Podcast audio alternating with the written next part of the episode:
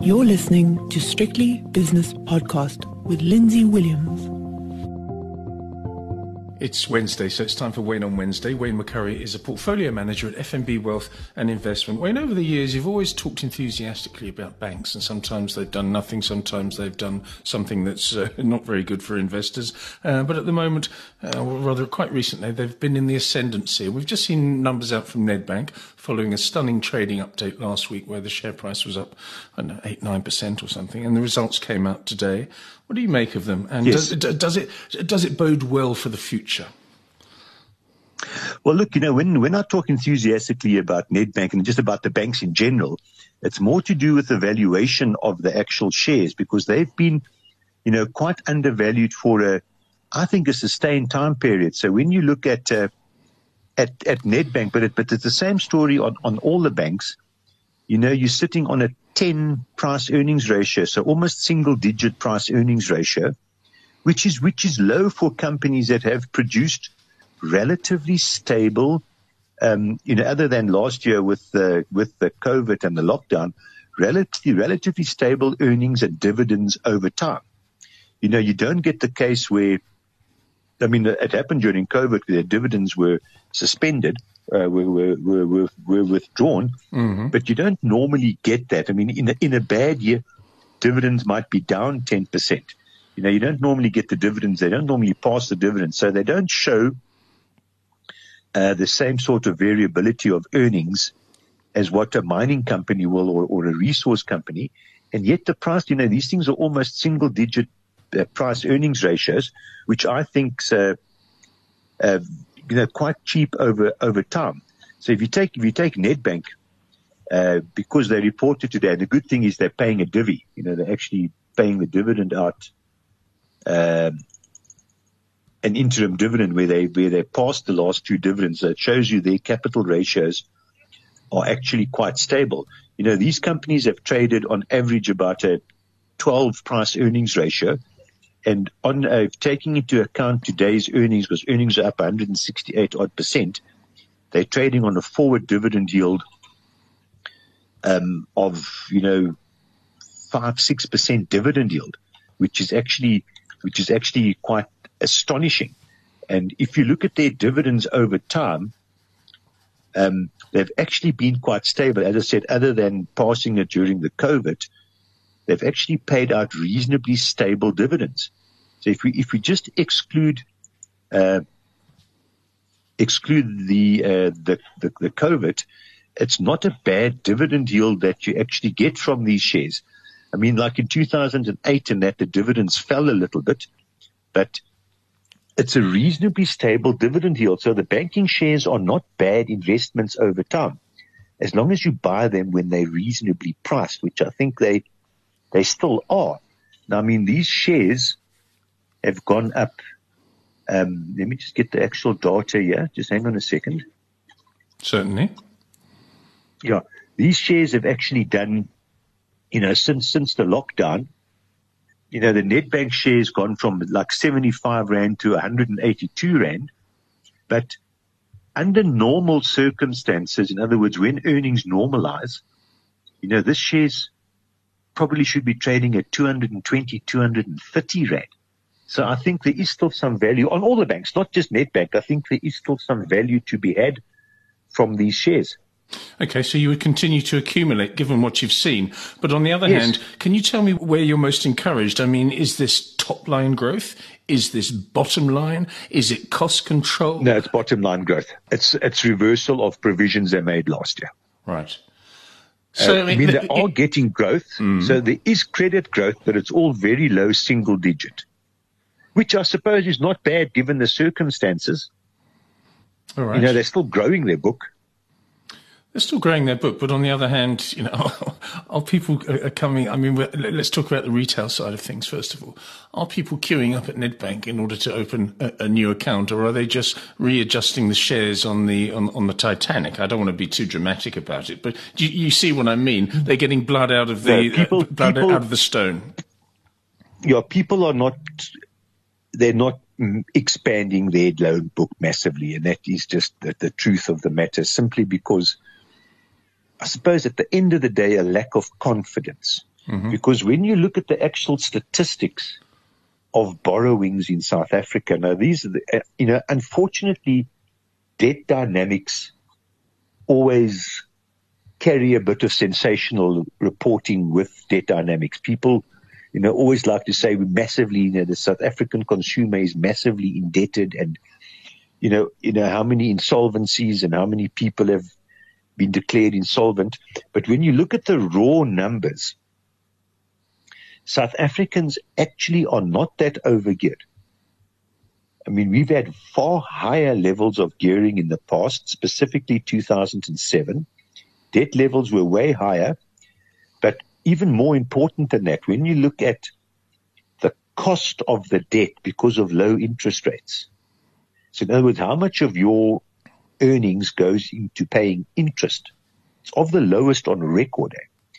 So in other words, if, and, and it's a big if, if more confidence returns to South Africa, if there's more structural reform that the government implements, if people just start to feel a little bit more confident that we have a better government in charge and things in the future will look better than in the last 15 years. If you still got a job, and of course there's, you know, we all know the job statistics, but if you still got a job, you actually have the ability to borrow more. So with the return in confidence, we could actually see the see the, the, the book starting to grow a little bit. Okay, well, let's, let's hope that happens, and let's hope the money that people have saved, or rather not spent, over the last uh, year and yes. a half, uh, uh, two years, uh, starts to filter back into the economy via yeah. banks like and it's, Nedbank. It's interesting. Yeah, it's actually interesting that because I had sat, we had a presentation by one of our group economists, and I didn't believe it, but you know, he showed all the numbers, obviously. Yes. That disposable income is actually higher now than what it was pre the lockdown. And it's actually higher than what it was in 2019 before there was any talk of lockdown. In other words, if you kept your job, your disposable income is actually quite high. And I mean, that's because interest rates are low and, you know, no one's driving their car and, but the actual disposable income that you got you know, it's higher than what it was before before lockdown. So there's there's a full recovery in consumer disposable income. Yes. Okay. Uh, well, that's that's you know, for once in our lives, we've been responsible in South Africa, is what you're saying. But it was forced upon yes. us. Yes. Okay, well yes. that's good. Uh, let's uh, talk. Let's go overseas now because we've got record highs across the board. I think in the United States yes. of America, and for some extraordinary reason, it was because inflation came in again at a rather elevated level of 5.4 percent. I think that's three months in a row now that it's been yeah. way up there and even higher than uh, South Africa's. But there must have been something in the numbers that said to people, "Well, yes, that's that word that was used by uh, Jerome Powell, the chairman of the U.S. Federal Reserve. He said, "Well, this is just transitory." Well, it's been more than transitory for about three months, but I think must, something must have uh, got people encouraged by them saying, well, interest rates are not going to rise because the numbers here told a story for the future, not the past. What did you see if you saw them at all? Yeah. Well, look, I mean, I didn't study the numbers, so I must just, I know what the headline number was. Me too. Yeah. But yeah, when you look, now this is now pure statistics, okay? Mm-hmm. When you look at what Let's use the biggest one of all. So I'm going to talk about food inflation. Yes. So food inflation in dollar terms has gone from an index of call it 90 to 140. So that's a 50% increase in food prices in dollar terms, which is massive. So in the last year, you've had a, a 50% increase in food prices in dollar terms. Now for that to have the same effect on inflation next year, it must go up by another 50%. Yeah. You know, it is already at, it's already at, uh, 50 year high. So the food price of, the price of food in dollar terms is already at 50 year highs. And to have the same effect on inflation next year, it's got to go up another 50%. So it, has got to go up to a level that will be 50% higher than the 50 year high price. So the chances of that happening is extremely rare. And the chances of food falling 40 or 50% in the next two years is far higher than the chances of it rising another 50%. And if that does happen, then food inflation is transitory and the same applies for commodities. The same applies for the oil price, the whole shooting match. Then in the US, there's some very specific things related to the lockdown that have also caused inflation in the last two months. And there, the classic one is used car prices. I mean, the percentage contribution of used car prices to the overall inflation number is quite massive. It's one of the biggest contributory items because there's no chips. You can't buy a new car. So the prices of used cars have gone through the roof. And then with lumber, because of all the fires and a whole lot of other reasons, the price of wood's gone through the roof as well. So therefore, I agree that this inflation does seem to be transitory. However, if it's not, the share market is in deep, deep trouble. When you talk about lumber, no ways. Yeah, uh, uh, lumber. Let there's, me, let there's me just, no let, ways. Yeah. Let, let, me tell you, the, give you some stats now because lumber was obviously the poster commodity for people. Uh, lumber. Yeah down 4.5% on the day. It's down mm. 16, 16.5% on the week. It's down yeah. 26% on the month, and it's so down it's already falling. Yeah. Down 42% year to date so far. And if From you, the peak, yeah. Yes, and if you look at uh, another one, which is everyone talks about every morning, everyone wakes up in South Africa and says, "Well, what's the iron ore price doing?" Iron ore was 225, and I'm just looking at iron yeah. ore now as well, and you suddenly think to yourself, "Well, here we go. Um, iron ore." It's down 0.9% on the day. It's down 13.5% on the week. It's down 25% on the month. And it's only up yeah. 4.5% year to date. So, so suddenly, on a monthly yeah. basis, iron ore's in a bear market suddenly from 225 yes. to 165. It's turned down. It's turned yeah. down. I mean, I, and, and to your credit, you called it. Yeah, I haven't got the iron ore price you're looking at. I'm looking at a thing called iron ore fines, which but it's the same thing just the, the absolute price levels are slightly different. So that peaked at a quarter to $150. That's down at 110. You've got I mean, that's uh, down almost 30 odd percent from think, its peak. I think you've got iron ore 62% Fe. It says here. I've got two grades, and one yeah, is that, one, that, 168. That's the right one to look at. I, I just, yeah. yeah. I just haven't got it here. I'm looking at this fines, which is like the dust. Yeah. But it's the same. The price is showing the same trend, mm-hmm. and then the classic one, the absolute classic one is uh, uh, rhodium. Okay, I'm going to get my rhodium chart up here. I'm very organised today, Wayne. Yeah, you t- uh, tell me. I mean, rhodium, rhodium peaked at thirty thousand mm. a couple of months ago. In in in um, April, it peaked at thirty thousand. Yes, down at nineteen. Eh, nineteen thousand. Yeah, I've got that on my screen. Yes. It's, it's, it's, yeah. It's so, not, so I think the one. commodity cycle. Mm. Yeah, I think the commodity cycle has turned over which we've spoken about many times. Mm. Think the food, because food is a commodity as well. That's also turned over. And if that, if that is maintained, then inflation's not a problem, both locally and in the US. Mm. But make no mistake, and I'll say it again, if that is not the case, if inflation stays above 4% in America by, let's say, April, May next year, the share market is in deep, deep trouble. Yes, because you can't have. But zero, I don't think you, so. You can't have zero percent interest rates and four to five percent inflation. It's, well, it's, it's untenable. Rates, not even, not even. Yeah, you have massively. Your real interest rates are massively negative. Mm. Okay. Well, now, if you look at the US, now maybe the best indicator is not what Jerome Powell says or what I think or what you think or what anyone thinks. The US long bond, which is actually quite a fair predictor, a very accurate predictor of the future, this is not at 2% or 3% or 3.5%. Eh? It's at 1.3 and it is, it has fallen from 1.6 to 1.3 at the same time as the US number, inflation numbers being above five. So the U, the long bond says there's no ways this inflation, it could be wrong. I mean, the long bond has been wrong before, very, very seldom, by the way, but it has been wrong before. But if if the US long bond is right, which I, which I believe it is right, that inflation number is going to be below 2% within a year. Okay. Fact, uh, it could even, it could even be, it could even be significantly lower than that because if food falls 30%, if commodities, if, uh, industrial commodities fall 30%, if the oil price goes to 50, if the iron ore price goes to 110, then that will actually have a negative effect year on year on inflation. Okay, so, so inflation could actually be well below 2% in a year's time in America. We'll see. It and that's be... what the market thinks.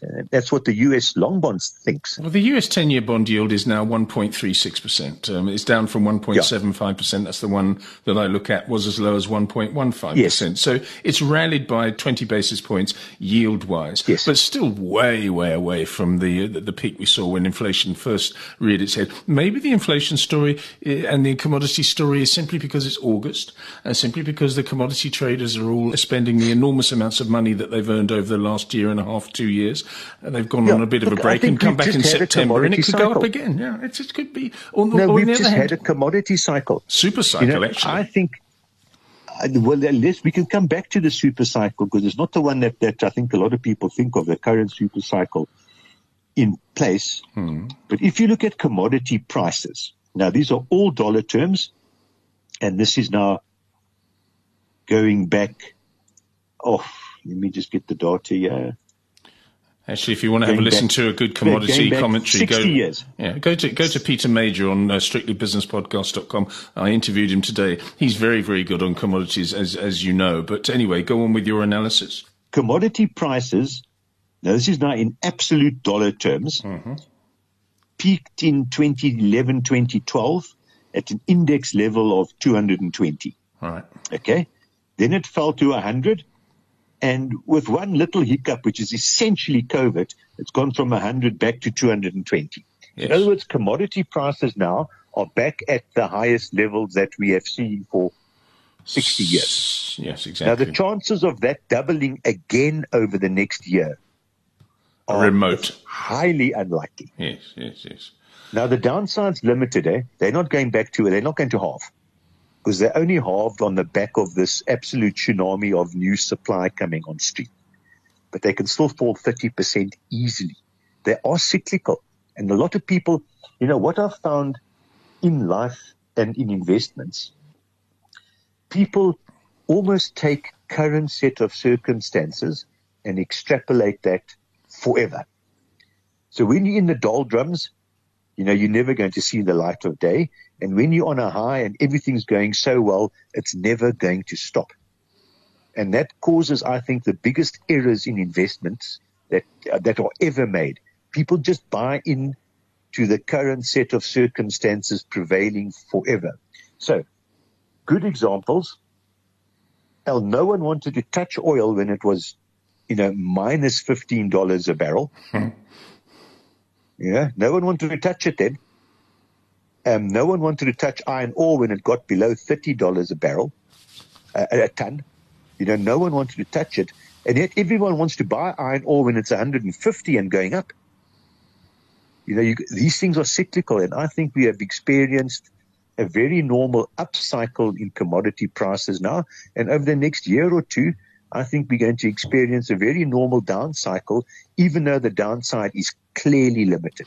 And Wayne, I so do we're think not going to get com- commodity prices halving. Not halving, no, but but certainly not going up because I think the one thing here is, of course, that the, the, the main driver the main uh, equation when it comes to determining a commodity price is number one, supply, number two, demand. Okay, we know there's not that much more supply coming onto the market. We haven't yeah. seen any massive investment in, in new mines. Okay, so supply is still relatively constrained, but the demand side of things Correct. is going to start to tail off, I think, because of forecasts of Chinese growth so. coming down and US GDP yeah. having peaked because it was a anti-lockdown or release of lockdown yes. a boost, and that's not going to happen happen, just like commodities can't go up. And so I think you're probably right. Now I'm looking at uh, crude oil now. It was doing quite nicely, but now uh, Brent crude oil is just about to break seventy dollars a barrel. It was seventy six not that long ago, and that's quite a big yeah. move. That's eight nine percent, I think. It is And the oil oil's a funny one because that price is manipulated by the supply constraints at OPEC plus. Eh? Yeah. That's a little. That's not free market forces happening there at the moment. No, but it's influential yeah, very influential. Wayne, I haven't got any food stories for you this week. Um, you know, I'm, no food stories. I've got a very nice, very nice actual food story for you. Oh, please. I went out. I went out on Friday, and I had some delicious. It's called New Age sushi, Oh, yes. and it's it's but it was crispy rock shrimp Right. uh, done not hot but lukewarm mm-hmm. with this special sort of white Japanese tangy mayonnaise, and it's got a special name. I just cannot remember the name, but it, it looks like mayonnaise, but it's got a very unique flavor to it. And this thing was served, served sort of lukewarm, you know, slightly above. I don't know. I know uh, what well, you It was quite cold, and so it was above room temperature, Yeah. and it was totally delicious. Where did you have it? Not Willoughby's in Hyde Park, was it? No. No, no, no, no. I went to the, there's, there's a local place that we actually go to quite often. Uh, we call it the Gin Bar. It's called, its actual name is Josie Gin. And the, the, it's a very, very nice place. The food is fantastic. The steaks are, are lovely. The only slight negative I'll say about it is that, and this is specifically related to me, when I go there, I am by a country mile the oldest person there. So it's a little bit of a sort of irritating. 20, 25, 30 year old type of hangout, but it, but it, it's, it's, it's very nice and people are friendly and, you know, the music may be a little bit too loud and I don't know what music's playing. I mean, I, I don't clearly recognize the songs, but it's got a nice atmosphere to it. And uh, the decor is actually set up like a, almost like an old station, an old train station type of setup. Yeah. They've got a huge board where they show all the destinations for the trains, you know, going to Dar and going down to Cape Town and the departure time and what platform. And it's actually a nice place and, and the food is truly fantastic. Sounds a bit Other too trendy. out like a Sounds a bit too trendy for you and I, though, like a- Wayne. Come yeah, on now. yeah, but that's that that that's what I'm saying. Is that other than sticking out like a sore thumb because you are double, probably three times the age of the average person there, it's still very nice. And and this sushi was too delicious for words. Then they also do a halloumi with like a lemon vinaigrette, a grilled halloumi cheese with like a lemon vinaigrette dressing on it. Oh, also delicious. eh? I'm looking at it now. Josie Gin Bar in Morningside. Yeah, and Yes. it gets it gets four and a half. Actually, it gets five stars on the. Oh no, four and a half stars out of five on the place I'm looking at now, which is uh, I think diningout.co.za. Josie Gin Eatery in Morningside looks very, very, very flash. It's and I very don't, nice. I don't know what the people must what people must spend on setting up a place that looks like that. It must cost millions. It must cost a couple Yeah, of I- million I- to set up a shop like this. Yeah, and then you sat idle for half of the whole last year. Mm. And I really feel sorry for people with restaurants and that. I mean, there's a, another place very close to where I live. Um, and our nickname for it is the dive. So I won't actually give its real name Of course not. because it might, it might turn a few people off, but it's a fantastic place. Yes. The chairs are a bit rickety and, you know, you don't quite get a match knife and fork when they bring you the cutlery and stuff like, like that. But the food is astonishingly good. It really is. They have got, it sounds simplistic. They have got a boerewors starter there where they bring you little slices of boerewors in garlic with a cheese sauce and lovely toasted bits of uh, French bread, like French toasted bread with this. It is too delicious for words. Sounds very good for your cholesterol. Wayne McCurrie, thank you very much for your time. I know you've got a five o'clock. Wayne McCurrie is a portfolio manager at FNB Wealth and Investment, and that was Wayne on Wednesday. The views and opinions expressed in these podcasts are those of Lindsay Williams and various contributors and do not reflect the policy, position, or opinion of any other agency, organisation, employer, or company associated with strictlybusinesspodcast.com. Assumptions made on the analyses are not reflective of the position of any other entity other than the speaker or the author. And since we are critically thinking human beings, these views are always subject to change, revision, and rethinking at any time. Please do not hold us to them in perpetuity.